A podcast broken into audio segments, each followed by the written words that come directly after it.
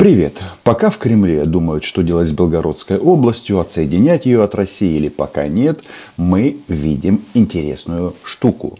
Смотрите, значит, губернатор Белгородской области готов проводить прямые переговоры с бойцами РДК. Что это значит? Это действительно исторический момент. Это прямой диалог. Это гражданская война.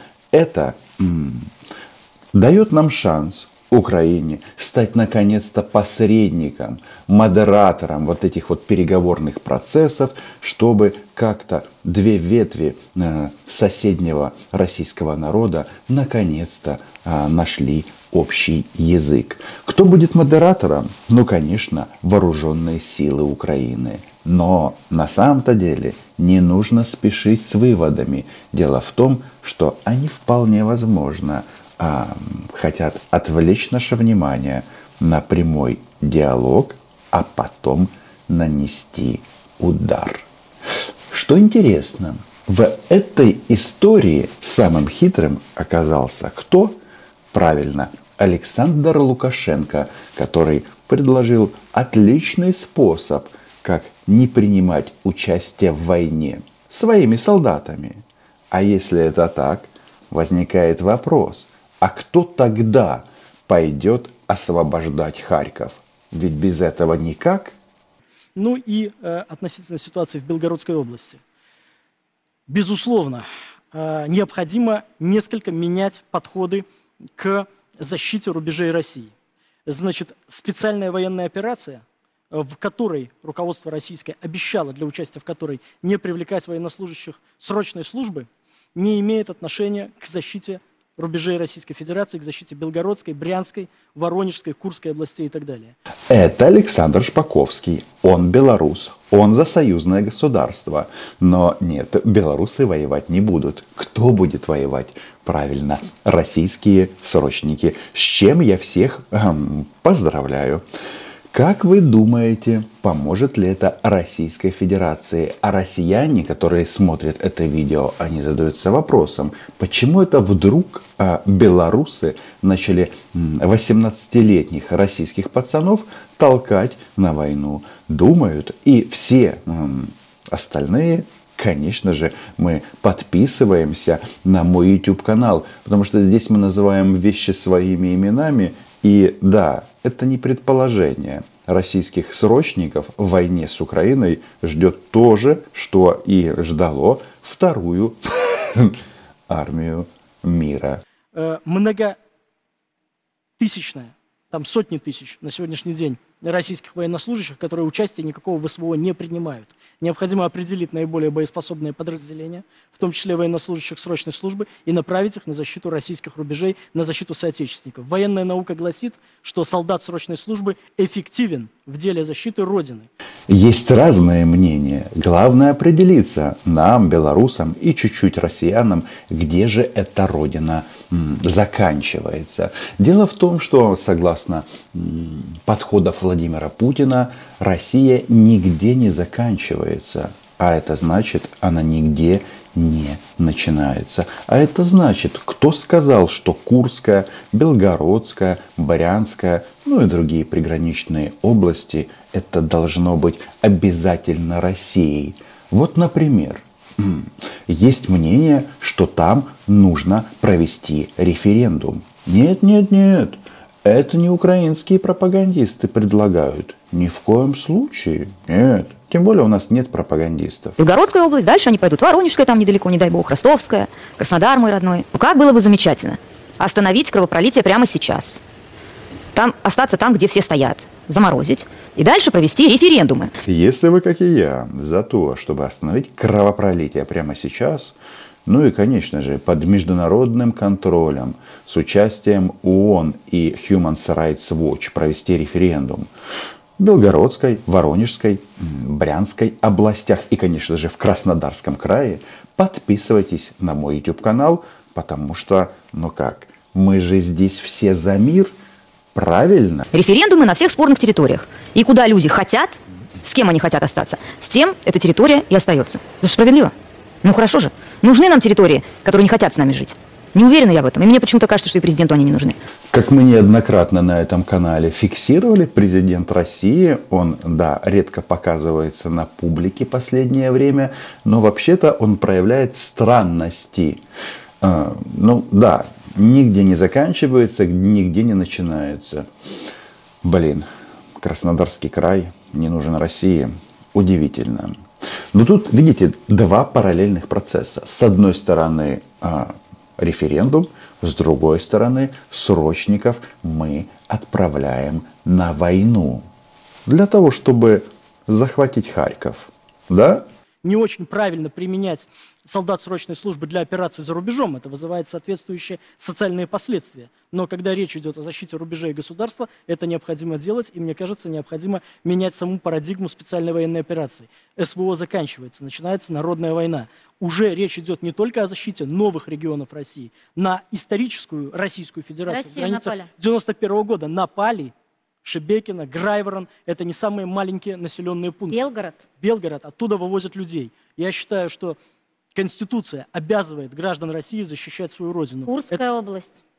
Оля молодец, но она перечислила не все российские регионы, где нужно а, все-таки провести референдум и определиться, где они хотят. Если кто-то смотрит это видео из Краснодарского края, Воронежа, Курска, ну и других областей, скажем так, средней полосы России, пишите в комментарии, поддерживаете ли вы референдум за самоопределение. Ведь тогда вашим детям, кстати, не придется воевать. Но белорусы, они хитрые, а хитрые значит умные. После войны мы обязательно с Александром Шпаковским встретимся, и я ему скажу, ну вы, конечно, белорусы молодцы так а, провели дядю Вову, ну в смысле мстительного маньяка, что 18-летних россиян отправили, а сами сделали шаг назад, сказали, что мы, конечно, за союзное государство, но нам, пожалуйста, по этому вопросу не звонить.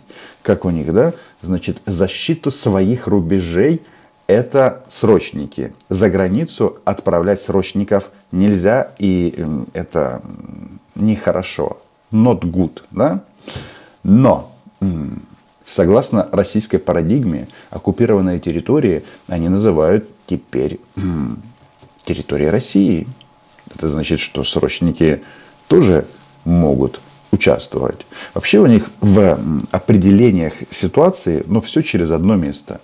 Ну, вот правда. Путин проводит СВО на территории Украины, но при этом этот же сумасшедший э, включил эти регионы, которые он еще не завоевал, в состав России. Что важно, конечно же, я вот чувствую, как сейчас готовится ударное звено. Российские мамы, делайте больше фотографий своих взрослых 18-летних сыновей.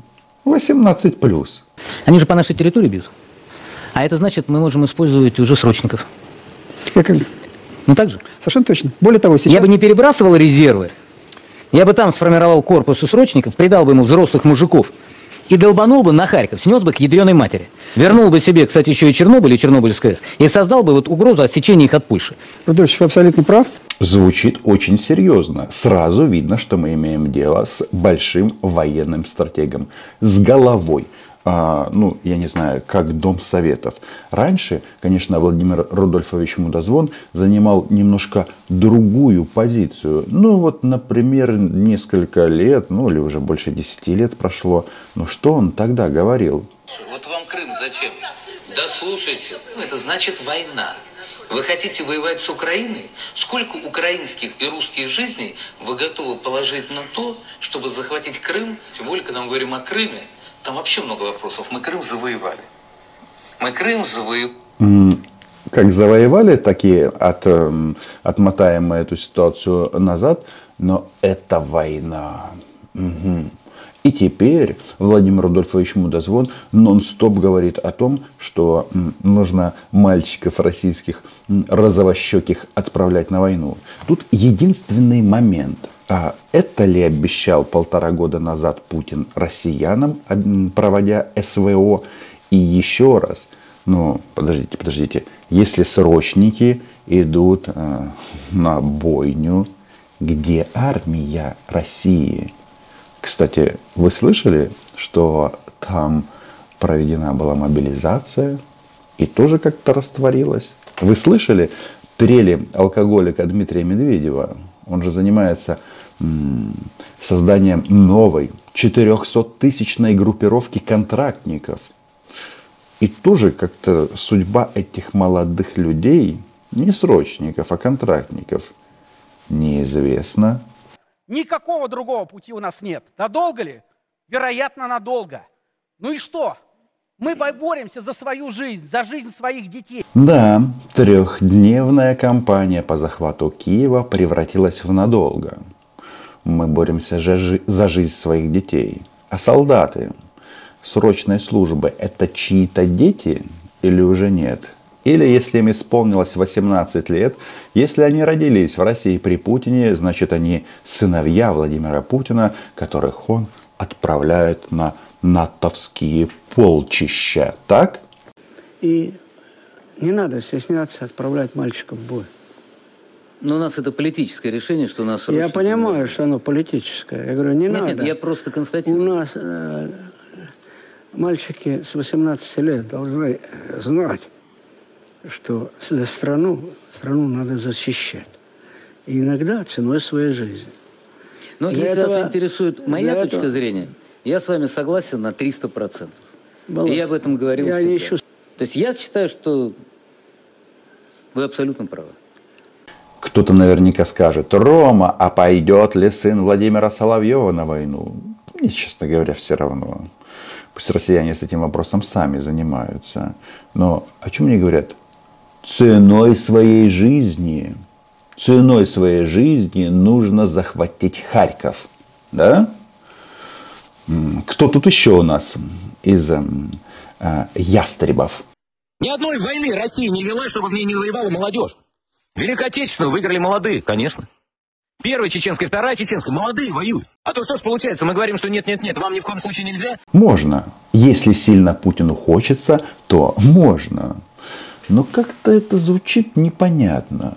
По-моему, эта мысль не очень популярная на территории России. Даже не знаю почему. Возможно, нужно впустить э, в эту дискуссию генерал-лейтенанта Гурулева. Он молодец. Он не просто так стал генералом, он сейчас найдет правильное военное решение. Ну это хреновня полная. Год службы это какая-то либеральная блевотина.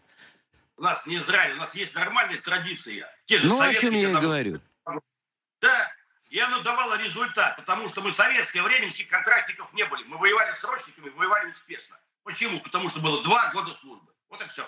Да это вообще первая война, когда мы воюем без молодых, условно говоря, без срочников. Да. Такого да. вообще никогда не было. В советские годы. У нас в Украине в таких ситуациях говорят. Згадала бабка, як дівкою була. Какое вы имеете вообще к этому всему отношение? Ну так, на секундочку. Ну, там элементы фашизма и так далее, и так далее. Так вот, э, смотрите, теперь мы э, смотрим ситуацию еще раз очень предметно. Значит, они хотят, как выяснилось, создать вот это вот ударное звено для захвата Харькова из солдат срочной службы, потом, чтобы, чтобы, чтобы что? Предложение, что прекратились обстрелы Белгородской области, присоединить Харьков.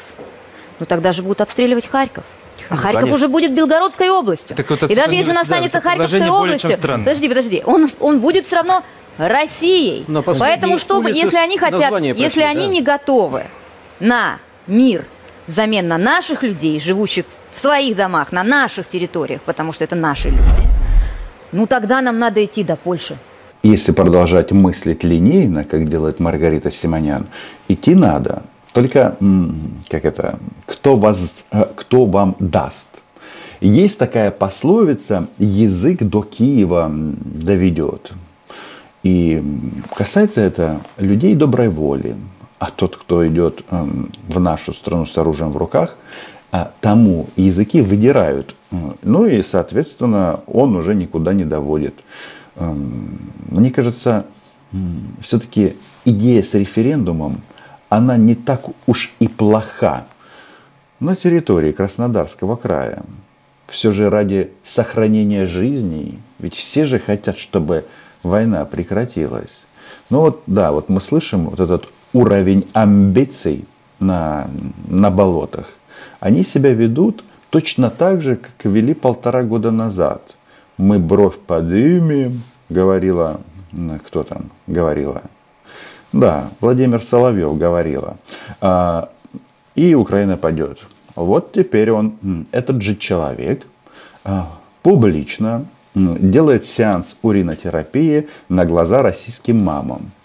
Не знаю, нравится им это или нет, но люди получают удовольствие от разных вещей. Но что-то мне подсказывает, что здесь все-таки это не тот случай.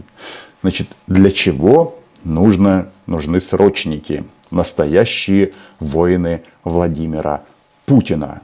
Что мы можем сделать? Это провести ограниченную войсковую операцию с целью разгрома тех подразделений артиллерийских, которые здесь находятся. Но э, странные вещи, которые я наблюдаю, я объясняю только тем, что наша страна соблюдает определенные соглашения. Поскольку даже в ситуации с Белгородом, когда противник ворвался в один из регионов, помните эту историю, это не ДРГ была, а ротная, ротная тактическая группа, мы выбили ее до границы Украины и остановились. Вот это очень странно, хотя по логике, любой военной логики, мы должны были бы завершить разгон противника, невзирая ни на что, в том числе на этой территории врага. А в чем суть таких договоренностей? И здесь мы задаемся вопросом. Ну, договоренности, речь идет о что там, зерновой коридор, аммиакопровод, бла-бла-бла. Украина, позже чуть не проговорился, РДК а, проводит военные операции на территории Белгородской области. Как этому противостоять мы уже выяснили. Но договоренности, как же это, как же это, а, как же это объяснить? Неужели Путин а, предал Россию? Вполне возможно, сейчас именно это они обсуждают. В таких ситуациях, когда это происходит э, ночью, но рано под утром, понятно же, что все люди, все должны отдохнуть, и президент тоже, наверное, спит э, время от времени. В этот момент его идут, будет, как это происходит. Мы же видим в основном публичные части работы президента. Публичная часть по-разному может длиться, но чаще всего это там час, иногда два, может быть.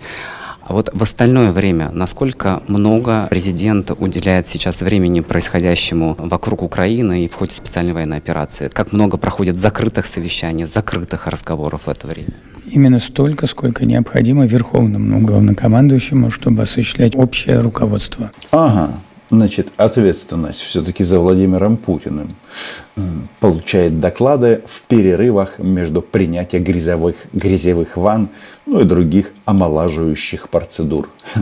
Россияне, пишем в комментариях, а, готовы ли вы своих 18-летних детей, сыновей отправить на войну. Вы же не Израиль, как тут выяснилось.